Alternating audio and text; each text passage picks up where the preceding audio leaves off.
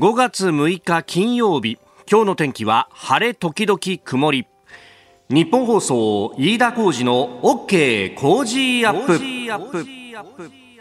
朝6時を過ぎました。おはようございます。日本放送アナウンサーの飯田浩司です。おはようございます。日本放送アナウンサーの新業一華です。日本放送飯田浩司の OK 工事アップ。この後8時まで生放送ですえー、昨日まではね祝日が続いていてゴールデンウィークだよっていう感じなんですが、はい、えー、今日とそれからまあ今週月曜日の5月2日は、えー、なんとも気の持ちようの難しいそうなんですよね。朝の番組やってるとそうだなという感じになるんですが、あの、人によってはもうね、えー、人によってはというかこれ、あの、勤めてる会社によってはっていうのもあるみたいなんですが、そうですよね。月曜と金曜休みにしちゃって、はい、で、10連休をにすると。あの特にね、メーカーさんなんかだと、いや、これ月と金だけ工場を動かしたところで電気代ばっかり食うしっていうところで、だからもう全部休みにしちゃうんだよっていうのもね、あのあったりなんかもするし、あと昨日ね、あの飯田康之さんと、まあ、雑談で、えー、オンエア以外のところで話したんですけど、いや、学校ってのもまたこれ月曜と金曜をどうするかっていうのは非常に難しいんだと。で、あの、やっぱりこうね、動かしてもしょうがないから、休みにするっていうところもあるし、で、あとはその事業のコマ数の関係で、はい、曜日によってばらつきが出るのはめんどくさいから、だったらもう1週間全部休みにしちゃった方が計算がやりやすいと。あ、なるほどね、というところもあれば、うん、いや、これね、変則なんですけどと。月曜だけやるっていうところもあるんですよって、えー、何なんですか？って聞いたら、いや、あの、月曜はハッピーマンデーの影響で、結構祝日でお休みになっちゃって事業数足んなくって結局歩行したりなんかしなきゃなんなくなると。だから、あの、月曜は明けて、でも金曜日は基本的にね、えー、なかなかあの、休みになることが少ないので、やっぱ明けませんみたいなところもあればですね、さらにこれが複雑になるんですけど、あの、月曜日はそうやって明けると。で、じゃあ金曜日はというと、いや、金曜日は前の週が祝日で休みになっちゃったから、ここを開けないとバランスが取れなくなるっていう学校もあったりなんかして、まあ学校によっていろいろなのかもしれないですけど、結局なんかあの、元の木阿弥みたいに戻ってきてですね、えー、月と金は開けるというようなところもあったりとか、えー、しますが、えー、この番組も含めて、まあ、上ちゃんもそうですけれども、あるいはハッピーもそうですけれども、はい、えー、特に関係なくですね、えー、祝日も何も関係なく営業しております。通常営業、はい、通常営業でございますんで、はい、はい。あの、よろしければね、あの、ぼちぼち聞いていただければという感じであります。まあ、でもやっぱり祝日になると、会社の中人少なくなってですね。そうですね。ねガランとしてますよね。ちょっとあの、特番が増えたりなんかして、ムードも変わるなという感じの中ですね、昨日はあの、あなたとハッピーに小倉智明さんが、ご出演ということで、小倉さんが、うん、そう、さっきね、上ちゃんも話したけど、もう朝から日本放送聞いてくださってるんだと。だからひょっとすると今日もですね、この放送を聞いてて、あいつまたくだらないこと話してんなと思ってるかもしれないんだけど、でも打ち合わせのところでね、小倉さん、あの、ちょっと早く入られたんで、で、僕が、番組が終わって、はい、で、余ったケータリングのですね、あの、サンドイッチを、おラッキー今日食べられるって言って、こう、頬張ってるところに小倉さんがいらっしゃって、あっつって。タイミングが。あったんですけど。で、それで食べながら雑談してたら、いや、あのー聞いてるからね、新業についての話っていうのも、えいや、実はあの新業秋田なんですよ、みたいな話。おお、そうか、秋田か小倉さんは秋田ご出身そうですよ、はい。そうそうそう。で、秋田は高校どこなんだ？あの、秋田高校って言ってましたけどね。そうか、修高かって。修高って言うんだね。そうなんですよ。秋田県立秋田高等学校のことは修高って地元で呼ばれてるんですよね。うん、秋田南高校は南高って言ったりしてますね。なるほどね。えー、なんか昔は男子校だったけど、みたいな話を、えーえー、あの、熊谷アナウンサー相手にね、オンエアでもされてましたけれども、はい、お、あの、やっぱ地元同士だと、こう、まあ、業界用語とまでは言わないけど、そういうのあんだなと、ね、まあ地元ならではの言い方ってありますよね。それこそね、ね横須賀とかあるんじゃないですか？いや、これが、うん、あの、呼び方というかね、イントネーションで地元かどうかがわかるみたいのがあって、あの、僕らはね、栗浜って言ってたんだけど、そうそうそうそう、結構栗浜っていうふうに言う人が多かったりとか、そう。あと、まあ、あの、隣の鎌倉なんですけど、あの、みんな由比ヶ浜っていうふうに言うかもしれないんだけど、我々、あの、そう、由比ヶ浜っていうふうに言ってたなと思って。由比ヶ浜そう。確かね。いや、ひょっとしたら俺だけなのかもしれないんだけど、確かね、そう、ちょっとずつちょっとずつイントネーションが違うみたいなのが。あったなというね、えー、どうですか？地元であこれを聞くとあこいつ地元民じゃねえなみたいなのが分かるみたいなあるのかもしれませんが、えー、あなたの声を届けますリスナーズオピニオン。ツイッターのタイムライン見てるとこのアクセントというかイントネーションの話って結構いろいろ来るね。あの福岡のやめ茶っていうのをリビングで紹介するじゃないですか、はい、えー、これについてですねフエルさん。リビングのやめ茶の時にいつもあの地名のイントネーションはやめ茶と同じでだから我々やめって言ってるけどやめやめっていうふうに言うんだよなとか。あそうですかとかね。えー、えー、静岡遠州地方ではヤマハは矢にアクセントしますだからヤマハになるヤマハへえ。勉強になります。勉強になります。えー、ぜひメールやツイッターで番組ご参加ください。今朝のコメンテーターは外交評論家、内閣官房参与三宅邦彦さん。この後6時半過ぎからご登場です。えー、まずはロシアとの情報戦、まあ、ウクライナをめぐるというところについてアメリカの圧勝かという。えー、ことであります。それからニュース7時またぎですが、日英首脳会談、えー、共同訓練の円滑化協定で大枠合意というニュース、まあ、岸田外交についても、えー、掘り下げていっていただこうと思います。そして、おはようニュースネットワークでは、ウクライナ情勢、えー、ロシアが3日間の停戦を発表しましたが、マリウポリ製鉄所の攻防が続いているということです。えー、それから、えー、教えてニュースキーワードのゾーンは人工妊娠中絶の権利について、アメリカの、えー、最高裁、まだ判決出てないんですけれども、その内容がリークされております。えー、それと韓国の大統領就任式、アメリカはですね、ハリス副大統領の夫、旦那さんを派遣するということであります。ここが気になるのコーナーです、えー、スタジオ長官隠しが入ってまいりましたがまずですね、えー、日経の今日一面は、まあ、昨日も取り上げましたけれどもアメリカが0.5%連続利上げという FRB の、えー、政策決定会合 FOMC の結果を受けてというところでありますが、えー、昨日のダウ平均はですねぐっと上がったんですけれどもその後ダウ平均がうん今日は1000時間帯によってですけれども1300ドル近く落ちたと、え、いうことであります。終値では1000ドルちょっとというところで、えー、3290ごめんなさい32,997ドル97セントで、え、取引を終えております下げ幅が1セント日63ドル9セントと、え、いうことであります。まあ、金融引き締めこの先まだまだかなり、続くんじゃないかというところで市場の心理も揺れているというようなことが出てきております。えー、それから日本とイギリスのえ首脳会談が行われましたが、それに先立ってですね、イギリスのジョンソン首相の単独インタビューを読売が取ってきたということで、読売はそれが一面です。えー、日本とイギリス、日英安保協力拡大意欲、ロシアの侵攻を成功させぬイギリス首相インタビューと、いうことで、まあ、あの、この辺の日英の首脳会談について、え、後ほどね、え、今日のコメンテーターの三宅邦彦さんとまた深めていこうと思います。えー、それからまあやはり連休ということもあって特集記事でね一面を書いてくるというところは多いんですが朝日新聞はウクライナの国連大使の方へのインタビューです。侵攻私たち全員の過ちという見出しがついております、えー、それから毎日新聞はウクライナに入った記者のリポートブチャ虐殺深い傷長男の遺体目を銃撃された後ロシア侵攻ベッドタウンは死の通りとえいう、まあ、写真付きでね、え、出てきて、えー、おります。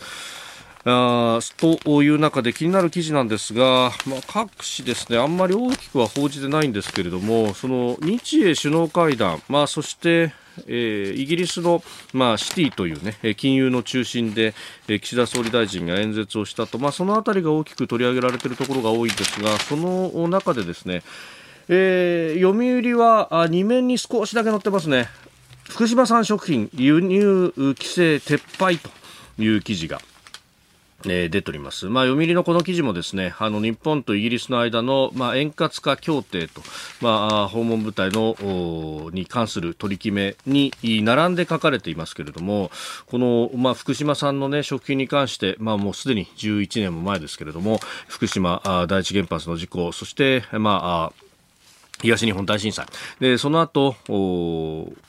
福島県産などの食品の輸入の規制がずっと続いていると、まあ、これ一部の国でね未だに続いているというところなんですけれども、えーまあ、ジョンソン首相は日本に訪れた時にもあの思いっきり桃を頬張ってこんなうまい桃を食ったことがないと。あのジュースを一気飲みしてる映像なんかもね桃のジュースだったかな。あの結構ね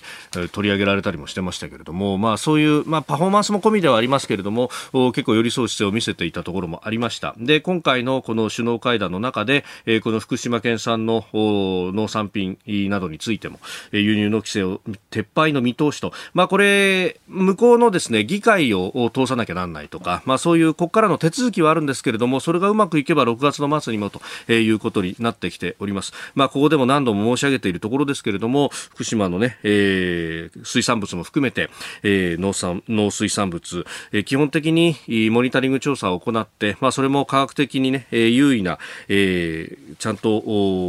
エビデンスのある形でですね、えー線量を測ってで、えー、その数字というのを、まあ、ほぼリアルタイムに近い形で、えー、福島の恵みというホームページに載せていると。であのもし基準値を超えるようなものが出てしまったらその農産物を廃棄するのみならずそこで、えー、その地域で出たものは全て出荷を停止にするというような、まあ、かなり厳しい。でその上国際的な基準よりも相当厳しい自主的な基準によって、えー、それをコントロールしているということがあって、まあ、これは、えー、農産物もそうですしあるいは海産物に関しても、えー、同じようにやっているということで、まあ、これあのまずね、えー、数字等々、まあ、すぐに調べられるようになってますので、えー、ご覧をいただければというふうに思いますが、まあ、ことほどさようにですね、えー、科学的に見えればあ安全の基準を満たしているんだと。ただ、安心の部分というのは、まあ、これを人の内心を強制することはできないと。まあ、ここの部分をですね、えー、農家の皆さんも業家の皆さんも、あるいは福島県だとか、各自治体、それから JA の人たち、えー、取材をするとですね、口々におっしゃるのが、まあ、あの、数字の部分で安全であろうという基準は満たしていると。ただ、安心の部分というのは、まあ、これ強制することができないから僕らはとにかく数字を出すことによってで見ていただくことによって、まあ、で気に入ったら買ってほしいということをね、えー、常に言ってらっしゃいましたが、まあ、その地道な努力というものが積み重なって、まあ、11年かかった相当時間かかりましたけれども、えー、こうして、まあ、イギリスも理解をするに至ったというところであろうというふうに思います。コメンテーターの方々、この時間からお登場です。今朝は外交評論家、内閣官房参与、三宅邦彦さんです。おはようございます。よろしくお願いします。よろしくお願いします。まあ、ウクライナ情勢についてね、はい、様々報道もされていますが、えー、三宅さん、あの、産経新聞に、学習で書かれているワールドウォッチでも、はい、うん書かれてますけれども、情報戦についてですね、今回そうですね。まあ、あの、アメリカの、はい、情報戦、まあ、アメリカがロシアに対してね、実際にその軍隊を出さない、はい、直接介入はしない、うん、だけどもそれ以外のことは何でもやると私言ってたんですが、中でも最も効果的なものの一つが実は情報戦だろうということなんですね。中身については簡単に言うと去年の4月ぐらいからもうすでにロシア側の動きをね察知して、そしてもうあの注意を喚起し懸念を表明し、はい、そして、えー、11月ぐらいになったらですね、うん、えー、国務両国防両長官ウクライナ派遣して、はい、支援すると言って、異常な動きが見られる、あれあれあれ、これは大変だと言って、現在に至ってるわけですね。ですから、その意味ではあの、やっぱりアメリカがずっとこの情報戦をリードしてきたというふうに思ってます。はい、じゃポイントは何かというとですね、私は3つあると思っていて、まず第一は、先ほども言いましたけど、アメリカの情報戦は、情報力っていうのも圧倒的ですよね。でこれやはり最近ですかね、ロシアの将軍様をね、はい、ね殺害したのを、ウクライナがもちろんやったんですけれども、うん、どこにいるかを教えたんだというようなことをニューヨーク・タイムズが報じてましたよね。はい、これも要するに情報戦なんですね。要するに分かってんだぞ、お前らどこに行くか分かってんだぞっていう、まあ、抑止、脅しですよね。はい、これが第一点。第二にね、これだけあの情報を解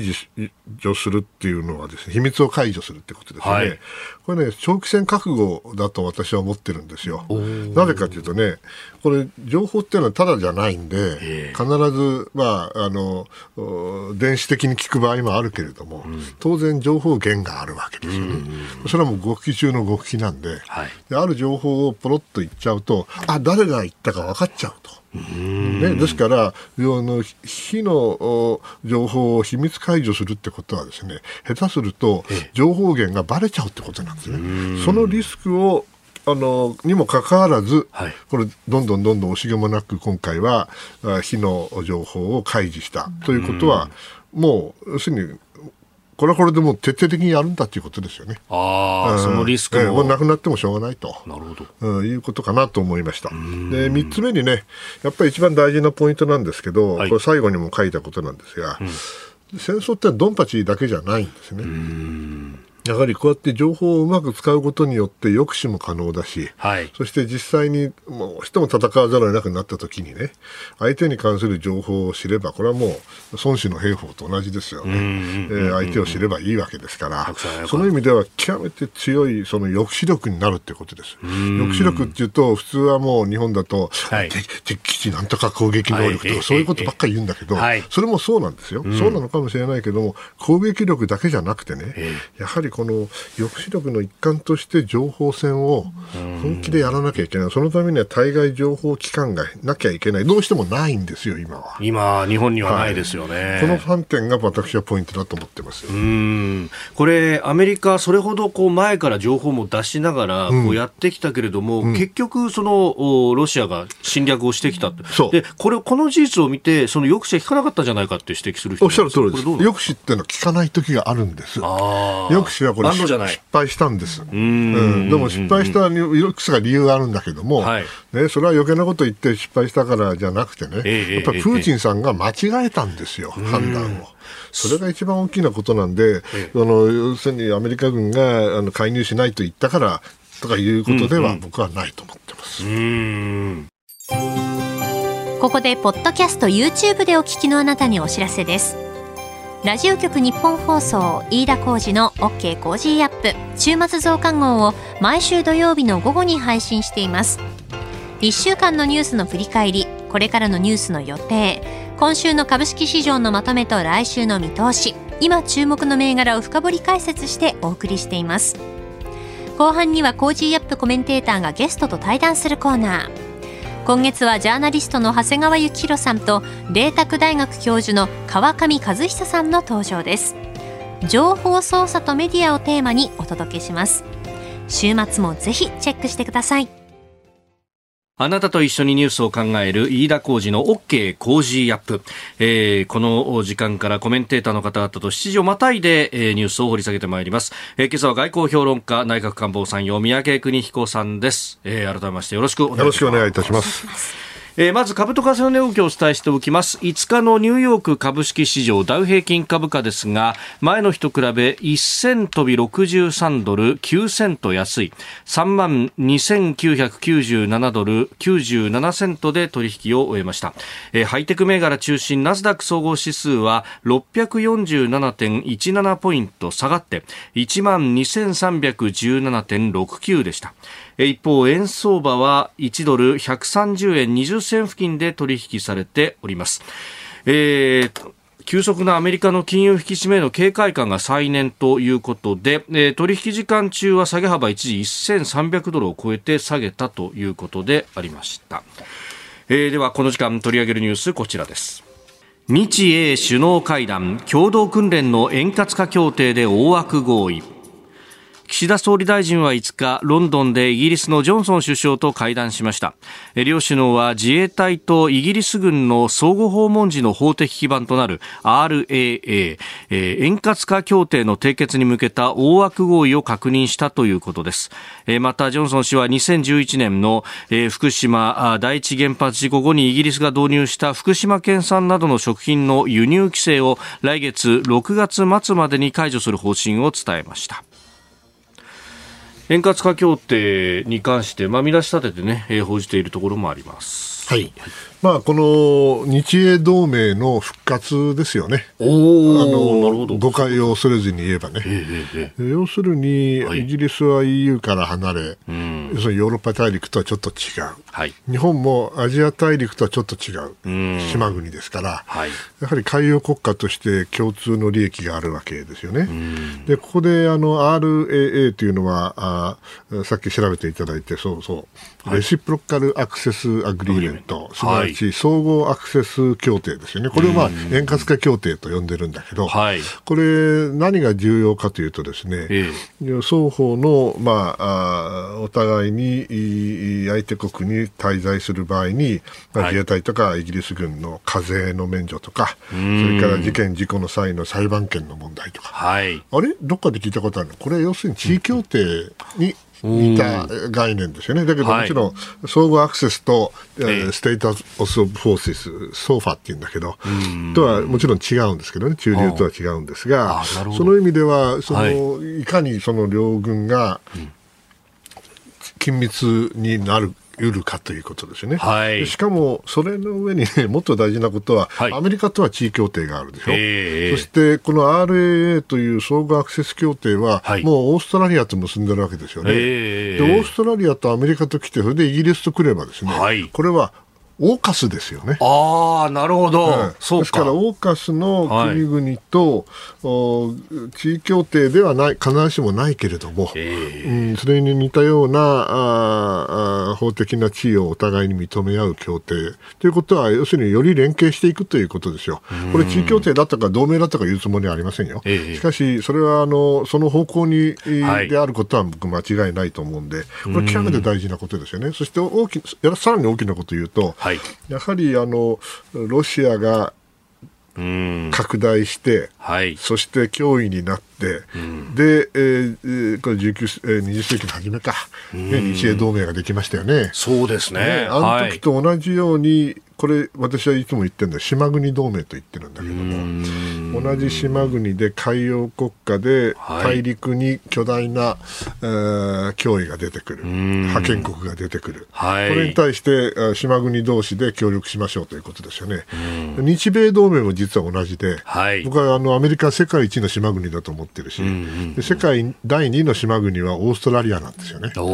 ですから米豪 A ってこれみんな島国で日本も島国なんでこの海洋同盟の方向に動いてるっていうのはこれ極めて戦略的には合理的な判断だと思ってます。うん。しかし、このね、まさにその日露戦争だとかの前のっていう、この大陸国家と何か海洋国家のこうぶつかり合いっていうね。まあ、ね。単純じゃないんですけどね。えー、まあ、いわゆるその地政学論者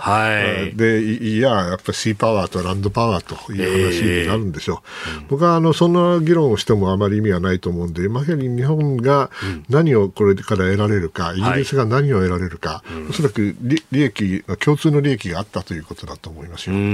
それこそが、その海をこう介しての利益と。要するに島国がね、はい、大陸の沖にあって、ええ。えー、人々は優秀だけど資源がないとするんですよね、うん、そうするとなんで生きていくかっていうと、はい、これ貿易で生きていくしかないんですよ、加工貿易でね。そうするとそれに必要なのは島国ですからシーレーンなんです、はい、でシーレーンをどうやって確保するかっていうことがずっと、まあ、日本の懸念だったわけですけど、これイギリスも同じことですよね、大英帝国ですから。という意味ではあの非常に似た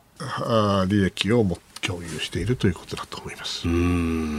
まあ、今回、このイギリス、まあ、イギリスだけでなくていろんなところを訪問して最後、今、イギリスということでありますが、はい、まあ、アジア3か国を訪問しそしてイタリア、はい、イギリスというふうに言ったと。まあね、この間、ドイツの首相が来られましたよね。そうでしたね。えーはい、ですから、そうなると、あと G7 の、うんことを考えるとアメリカは来ると、はい。ね、それから今度おおクアッドがありますよね、はい、となるとヨーロッパ特にウクライナで物事が動いてるわけですからヨーロッパに行ってそしてイタリア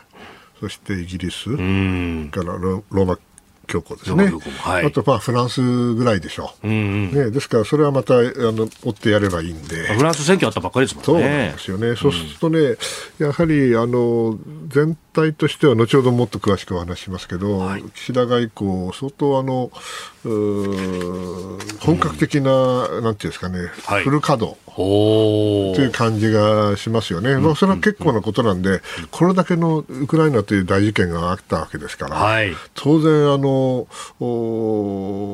いろいろな形で戦略的に、うん、えー、見直すべきは見直して、要するに中国だけじゃないということですから、えー、ロシアも勝ってきたってことですから、えー、そうなると、その人たちのことを考えて、えーまあ、専門運動じゃなくて微調整をしていかなきゃいかん。これがもう始まっているということだと思いますね。さああ、岸田政権全体の外交というところで、はい、まあ、総理だけじゃないんですよね、はい、ゴールデンウィーク外ただね、総理のまずあの、さっき言い忘れたことなんですが、はいはい、やっぱりあのインドネシアとかベトナム、タイに行かれてるわけですよね、うん。うこれはあの当然なんですけれども、えー、ウクライナをきっかけとして、世界のこの戦略的な構造が少しずつ変わりつつある、その中で、うん、えー、まあ、アジア諸国、特に ASEAN 諸国はですね、はい、どうしたらいいかなと。悩んでるはずなんですよ。はい、それはそうなんですね。中国も近いしね。で、この今回の外交のやっぱり最大の目的、目的というか特徴はですね、はい、あの、特徴っていうのも変だけども、うん、その、ウクライナが動くことによって、これやり、日本やりすぎじゃないかという人もいるんですよね、ロシアに対してね、こんな厳しい。いやしかしね、私、それに対する答えは簡単でね、はい、これ、中国の問題がなかったら、ここまでやらないんですよ。やる必要ないんですよ。はい、だけども、中国がある、すなわち同じようなことがインド太平洋地域でも起きるかもしれないと考えたらば、それ絶対起こしちゃいけないわけですから、はい、その抑止のためにはですね、こんな悪さをしたらとんでもない目に遭うんだぞということを、抑止力としてこう見せなきゃいけない。はい、あ、やばい、これはややめとこうかと。いうふうに思わせなきゃいけないという意味ではですね、正しい判断だと思うんですよ。そうすると、アジアに行って、はい、アジアのいろんな人たちと話をしてね、感覚をつけた上で、これ G7 に行くわけだけども、最終的には G20 もある。ね、そして世界全体のこ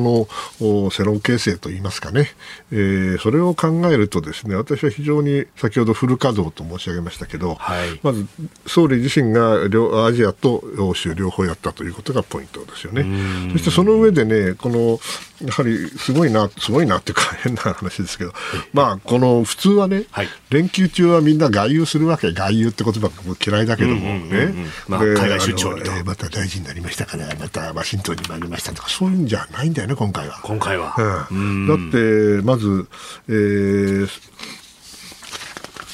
あれでしょ、えーまあ、アメリカにということでアメリカということになると、まず防衛大臣が行かれましてね、はい、ね。はい、防衛大臣があの初めましてじゃないですからね。そうですよね、オースティンさんは日本に来て会談もしてるし、そうそう。はい、2プラスもやってるし、非常に親しい関係にあって、でこれであの安全保障の部分をやって。ている。そうそう通訳だけ残してっていうね、うん、1対1もやったぐらいですもんね、うん、これはね大事なことなんですね、それから安全保障という観点では、はい、国家安全保障局長秋葉さんですけども、はい、彼が同じ時期に行って今度はサリバンそれから、えー、ブリンケンとも会ってるわけですね。はい、えー、要するに、先ほど申し上げたウクライナに端を発するこの新しい情勢に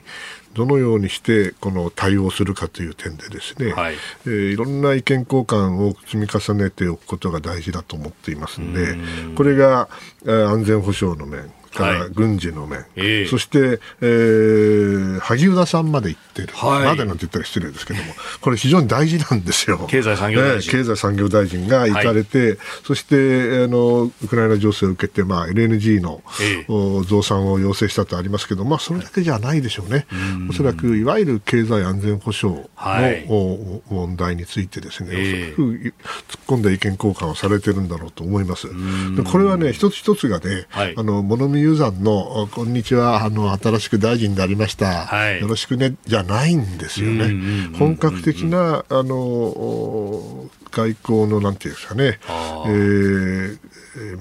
いい意味での見直しをしつつ、全部実務みたいな実務ですよ。ですから、その意味ではね、ああ、まあ、ちゃんとなってるなと、うん、これであのちょっと遅れたらね、はい。えー、あらららって周回遅れになっちゃうんだけど、これはもう全然遅れてない、それどころかあの、ウクライナの問題については日本は正しい判断をしたと思いますんで、ん。あいいなと。よかったなと思って。っています。まあこれタイミングもこうすり合わせながら、うん、日本としてはじゃあ次何ができるんだとかそういうような話も含めてやっている。さあ次はあの当然、えー、アメリカの大統領が日本に来て、はい、そしてクワッドをやるわけですよね。そうですね。えー、はい、ですからこれに連なるそしてそこでどういう正しいメッセージが出せるかということがポイントになってくると思います。繰り返しますけれども、はい、この問題はウクライナとロシアの問題だけではなくて、必ずインド太平洋地域の中国の問題に波及するんですよ。そのことを常に念頭に置いて考えないと、戦略的な判断はできないだろうと。次の焦点はじゃあ今月末にクワッド、そう、はい、そうするとこうロシアに対してっていうとあんまり強く出れないインドをどうするっていう話になるんですか、インドはねこれはなかなか手強いですよ。あうん、それはあのインドは当然長い長い歴史がロシアとの関係もあるし、はい、非同盟の国でもあったこともあるし、えー、しかしあのインドが逆の方向に行かないようにするってことはできると思います。おはようニュースネットワーク取り上げるニュースはこちらです。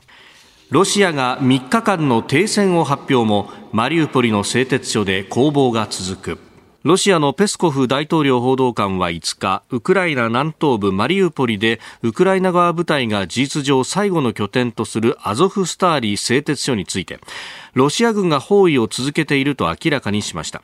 ロシアは4日夜に指導部の決定として民間人の退避のため日中の戦闘を3日間停止すると一方的に発表しかしウクライナ側部隊はロシアが約束を守らず激しい攻撃が続いていると主張していて退避の実現は不透明な状況です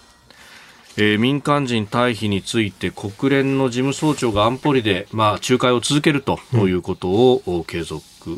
強調しておりました。100人はね、一番最初、そうですね、あの大きなピクチャー、もちろんマリウポリの話も大事なんですけど、大きなピクチャーから言うとね、はい、おそらく時はウクライナにあるんですよ。お時はウクライナにある。えーロシアの東部、もちろんこの情報はね、あの公開情報に基づくもので、まあ、大体日本の評論家みんなこれでやってるわけだけども、ど。はい、あのですから私、見てきたようなことを言いますけれども、うん、その前提で聞いていただきたいんですが、いろいろな情報を総合すれば、ですね、はい、おそらく東部戦線、東部の地域の作戦は、ですねロシアの作戦はおそらくうまくいっていない。えー、思った成果を上げていないと思うんですね。はい、で5月9日までにおそらくマリウポール全体を取ることもできないだろうしそうすると困っているんだろうと思います。でしかもどんどんどんどんウクライナには西側の武器が入ってきてますから、はい、そうなるとですね何らかの形で勝利宣言をしなきゃいかんのです。国内的に考えてもロシアはね。はい、そうすると、まあ、いくつかオプションがあって、まあ、東部の、まあ、2つ人民共和国があるっていうから、それを、えー、独立をさらに拡大したやつを承認するか、はい、えー、もしくは併合しちゃうか、ね、というオプションもあるでしょうし、それからもう一つ、その戦争宣言、宣戦布告をするんだっていう説もありますよね。ありますね。えー、動員をかけるんだ、動員したって大した兵隊残ってないからね。それに、もし戦争宣言をするってことはですね、ウクライナが主権国家であることを認めるってことでしょ？はい、それでいいのかいと。あ、なるほど。じゃあ NATO と戦争するのかいと。NATO と戦争したら、NATO は 5, 5条の、はい。そうそう集団、集団、集団的自衛権が発動になりますからね。そうですね。いや、必ずしもロシアにとってはそれは得策だと私は思います。いずれにしましては何をするにしても、はい、それをやればですね、えー、このマリウポリで何が起きるかは別として、おそらく長期戦になります。あのウクライナはこれ認められませんから、はい、でしかも時はウクライナにあるんですから、えー、あの停戦っていうのは負けそうだと思った時にはいはいっていうもんですから、はい。ね、両方とも勝利を確信してるわけですから、今は。当分はないですよね。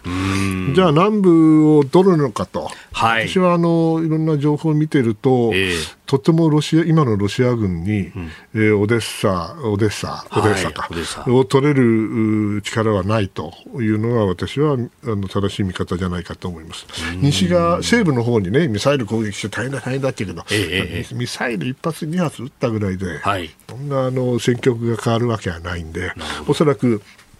日西部の方に撃って、そしてウクライナ軍が東部に集中しないようにしようとしてはいると思いますけれども、そういった意味ではね、はい、あのロシア非常に困っている中でのこの3日間の停戦発表であり、そしてあの攻防はこれからも続くんですが、まあ、あんまりあの本当はあの全滅させたいんですよ。ああ、ロシアとしては。だけど、あの、民間人がいて、はい。ね、そして、あれだけ国連が動いてる。はい。これで総攻撃やって、大量に死者でも出したら、これはますます状況悪いから、まあ、人道的なふりをする。ふりをする。しかし、その心の底でロシアはおそらくウクライナ信用してないし、お互い様だと思うけれども、ですからその3日間ないし、1日だって、もう何するか分かんないと思ってる、お互いに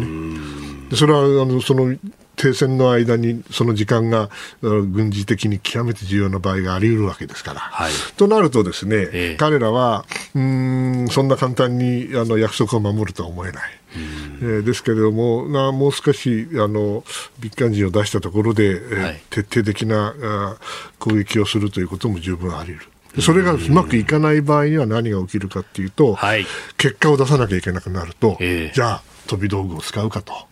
つまり大量破壊兵器をね、はい。えー、使って戦局を少しでも有利にしようとするだろうと、でそんで核を使うかと、核はさすがにね、さすがに。そんな簡単には使わないと思いますが、まあ、もちろん、この核兵器も搭載できる、はい、ミサイルを演習を実施したってあるけども、はい、それはそれであの医学だと思うんですよ。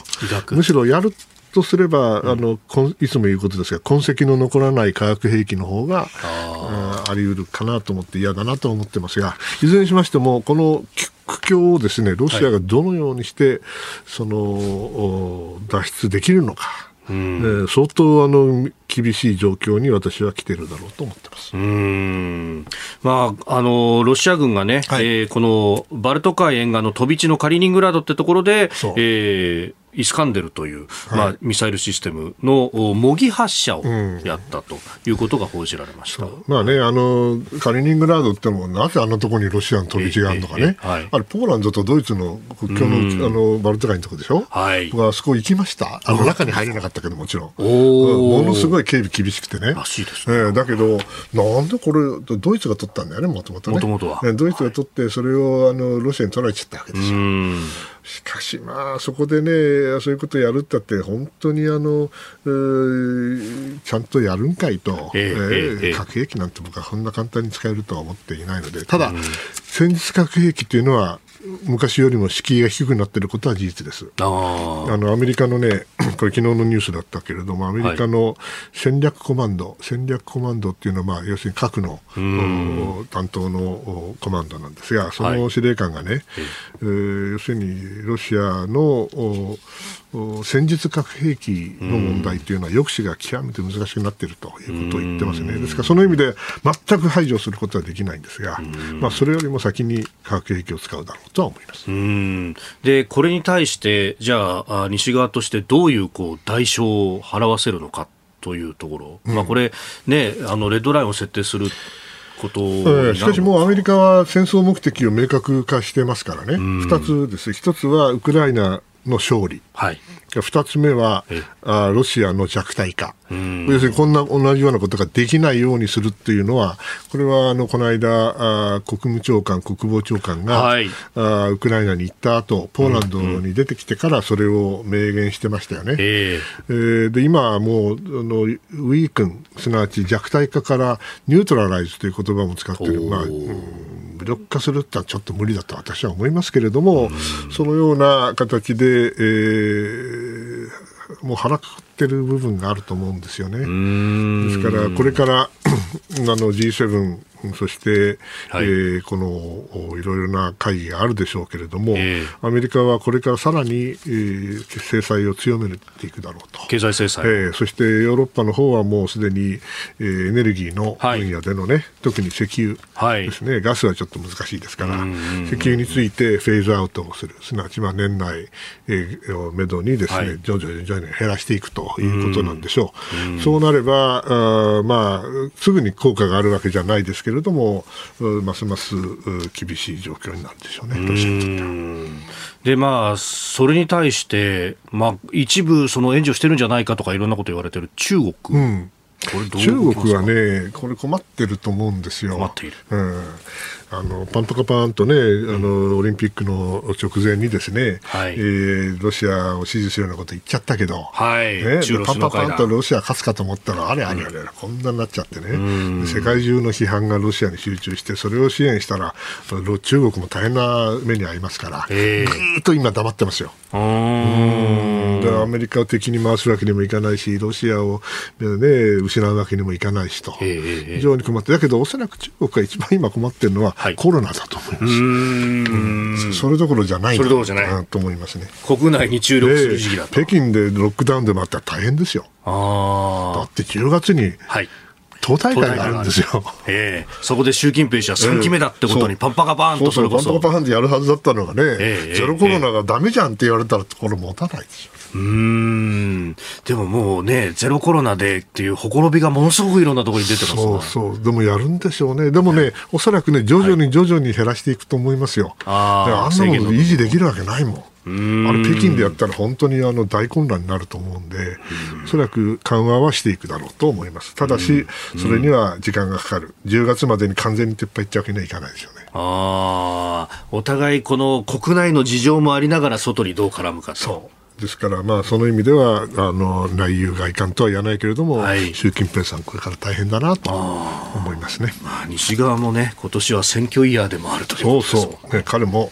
直面してますよ、問題に。えー、そして来週の出演者ですけれども9日月曜日元内閣官房副長官補で現在は同志社大学特別客員教授の金原信勝さん、えー、10日火曜日二松学舎大学国際政治経済学部准教授の郷六剛さん、えー、11日水曜日数量政策学者高橋洋一さん。12日木曜日は慶應義塾大学総合政策学部准教授の鶴岡道人さんと、えー、防衛研究所米欧ロシア研究室主任研究官の山添博さんともつなぎます。ます。そして13日金曜日は評論家宮崎哲也さんです、はい、地上波の日本放送はもちろんポッドキャストや YouTube ラジコのタイムフリーなどでもチェックをお願いします。そしてポッドキャストで同じく配信しているプログラム日本放送報道記者レポート2022のお知らせです。日本放送の報道記者が政治経済事件や災害など日々取材し足で稼いだ現場の生きた情報を毎週木曜日の午後に更新しています。今週は小泉進次郎議員単独インタビュー。担当は畑中秀明記者です。来週も OK 工事アップをよろしくお願いいたします。続いて教えてニュースキーワードです。人工妊娠中絶の権利。このニュースアメリカで大きく取り上げられておりますが人工妊娠中絶の権利を認めた過去の判例を覆す可能性があることを示す内部文書が報じられたことを受けアメリカ連邦最高裁は3日文書が本物だと認める声明を出しました。人工妊娠中絶の権利を認めた1973年の最高裁判決をめぐっては最高裁判事の過半数が判断を覆すことに同意しているとする内部文書が報じられております。ローアンドウェイド事件という、うん、ここで人工妊娠中絶を認めるかどうかと。いうことが争われました1973年の判決なんですが、はい、私はちょうどあのその頃、まあ、学生でアメリカに、ね、行ってた頃なんですけども行き始めた頃なんですが、はい。まあ、あの頃はね確かにね、リベラルでしたよ。うん、全体がね、ちょうど、はい、あの公民権運動が60年代でしょ、でその後、あのアフリカ系、それから女性の権利ね、これがど徐々に徐々に強まっていたのが70年代ですよ、はい、その時の象徴的なあの人工中絶を認める権利、うん、これあの、アメリカの国内、日本じゃね、もちろんあの大きな問題ではありますけれども、アメリカはもう桁違いに大きな問題なんですよね。はい、なぜかというと、これを絶対反対と、えー、人工中絶絶対反対という強力なあの人たちがいるからなんですね、これはもう宗教界を中心として。はい、ですから、その意味では、あの今回、この話を聞いて、あ、まず長い目で見た時には、70年代、80年代、90年代ぐらいまではね、あのリベラルな雰囲気だったけれども、はい、徐々に徐々にアメリカの社会が保守化をしていって、そして、まあ、トランプさんなんか一番いい例なんだけども、変な保守の人たちも含めて出てきちゃって、そして、えー、ナショナリスト、ポピュリストの全盛の時代に、この人工中絶の問題がまたこう、はい、共和党の保守の中で非常に強くなってきたという、この大きな流れを ごめんなさい感じざるを得ないんですよね。これがまず大きな流れの方です。じゃあ小さな流れはどうかっていうとね、はい、これね、なんでこんなものが出るのと。ね、これ内部文書ですからね。これ当然リークなんですよ、と思うんです。もちろん根拠があるわけじゃないですよ。だけど、もしリークがされたとしたら誰がリークしたかと、はい、勝手に想像すればね、えー、まあ、当然のことはリベラルの人が危機感を感じるわけですよ。大変だと、はい、ね、もう50年近く維持されてきたこの憲法判断がひっくり返るぞと。ね、で、10月には、11月だ、はい、中間選挙があるぞと。ね。はい、私がもし民主党の人間だったらどうするかって言ったら、うん、これはね、争点な争点にしなきゃいかんと。選挙の争点、うん、これあの、アメリカの社論調査なんか見てると、はい、あの人工中妊娠中絶に 反対しない人は7割ぐらいいるという話です。ですから、はい、これを争点にしたらね、民主党に有利だろうと思ったのかもしれない。だけどね、はい、いや、おっとどっこいなんだよな。だけど、その意味では、この種の情報が出ること自体は大変なことですよ。だって判決のあの基礎になるものかもしれないでしょ。そうですよね。それが出ちゃうということは、まあ、最高裁の長官怒ってますけど、はい、この種の リークでアメリカの国内政治が動いていると。ですから、大きなところでは全体が保守化するんだけど、まあ、短期的に見た場合には中間選挙を念頭に置いた政治的な駆け引きと。いうふうに見るべきだと思います。うんえー、人工妊娠中絶の権利、今日のキーワードでありました。続いては、ここだけニューススクープアップであります。まだやってんの？い や、三宅さん、これがね、もう5年目に突入ですよ。そうなんですか。ねえ、本当。もうネタ尽きたでしょ。いやこれがですね、尽きてるんですけど。いや、そう言いながらもですね、頑張っていきたいと思います。私も頑張ります。はい。この時間、最後のニュースを、スクープアップ。あれ？もしかして。ちょっと、総理を意識してああ、なるほど。はい。はい もうモノマネに走るしかなくなった。さて、このニュースです。韓国大統領就任式アメリカはハリス副大統領の夫を派遣。韓国では10日に、ユン・ソギョル次期大統領の、ま就任式が行われまして正式に新しい政権が発足となります。アメリカホワイトハウスは4日韓国で10日開催されるこのユン次期大統領就任式にハリス副大統領の夫エムホフ氏を代表として、えー、派遣する使節団を発表しました、えー、なおエムホフ氏はセカンドジェントルマンと呼ばれております。ファーストレディーじゃなくて、うん、ハリスさんは女性だからセカンドジェントルマン、セカンドハズバンドじゃないのかな。ねジェントルマンジェントルマンですね、うん、レイリーやからね。まああのバイデンさんは、はい、韓国に別途行くわけですから、大統領が行くわけですから、その直前っていうか、まあ、10日ぐらい前だけども、うん自分が行くわけにもいかないし。はいえー、奥さんち上げにも行くのかな？行ってもおかしくないんだけどでじゃあ副大統領はつと副大統領が行かないっていうのも面白いなと思ってて、えー、あのあの二人なかなかいろいろ微妙らしいですよ今。あハリスさんとバイデンさん、う。んうん。まあ、共和党の人たちはそうあの揶揄してるんだけど、まあ、それは置いといて、はい、そうするとこの旦那が行かれるということで、はい、韓国の人はどう感じますかね？うんそう。で中国は？中国は、はい、あの副主席が送るとか、王岐山さんを送るとかいう話があって、はい、で報道によれば日本は僕詳しく知らないけども、えー、外務大臣が行かれるという話もあると。はい。まあ、あの保守の、うんうん、ユン・ソギョルさん新大統領としては、はい、次期大統領としては、まあ、できるだけね、はい、あの多くの要人に来てほしいっていうのは、それは当然だと思うんですけど、まあ、各国とも微妙な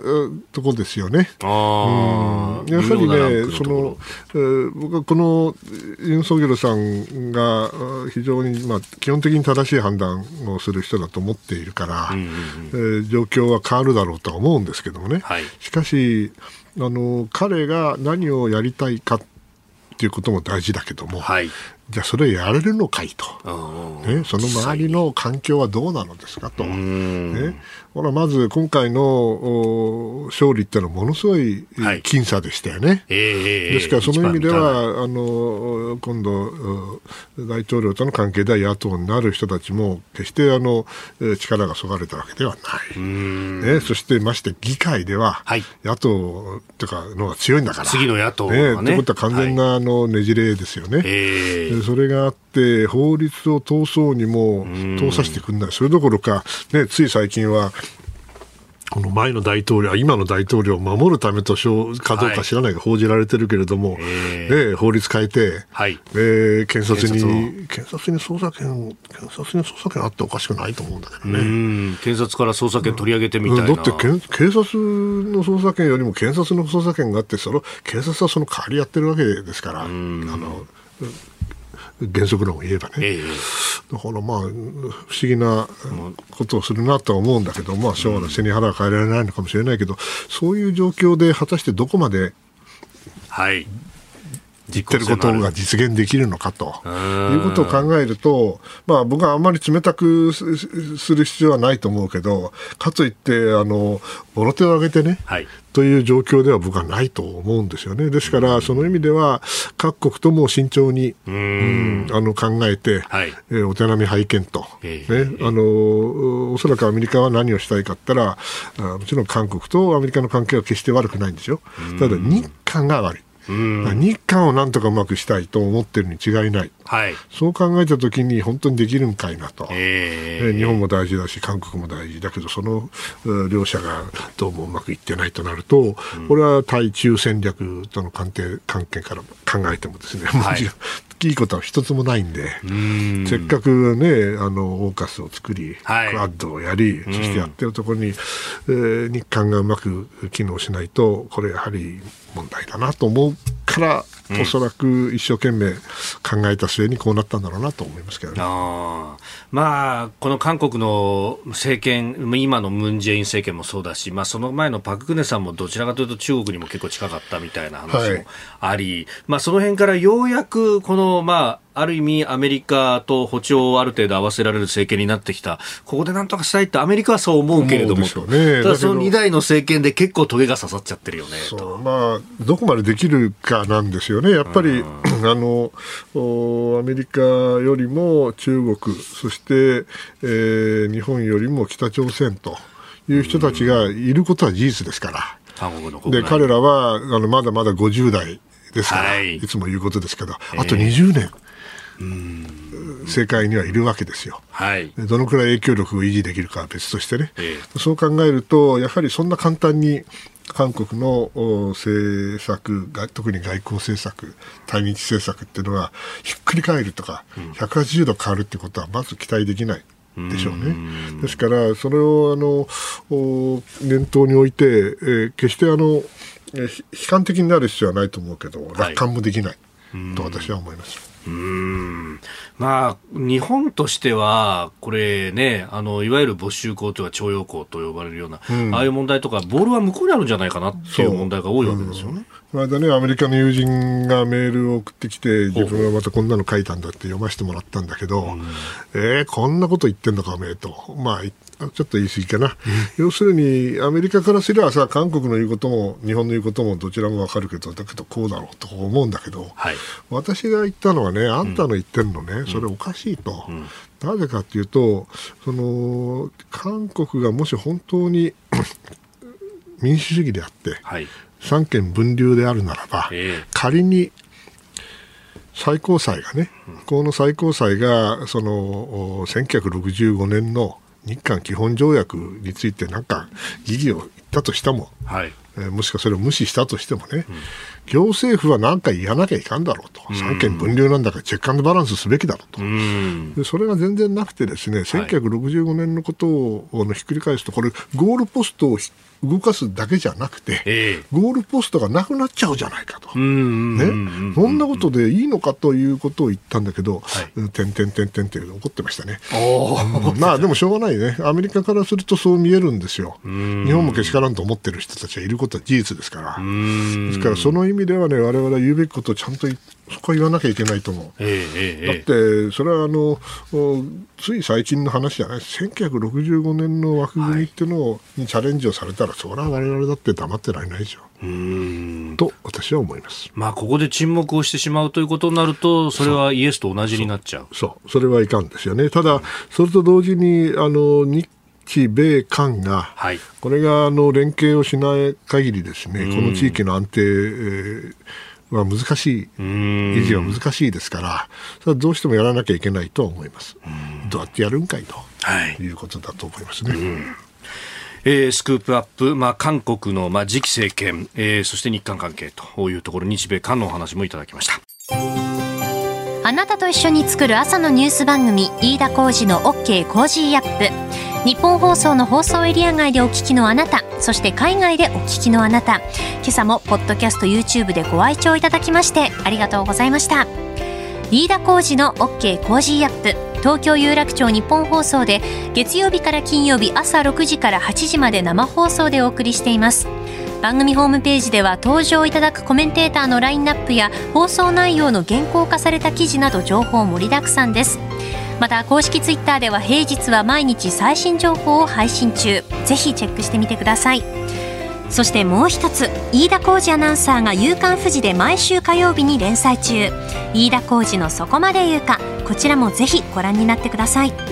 忙しい朝そして移動中。ニュースを少し深く知りたい時。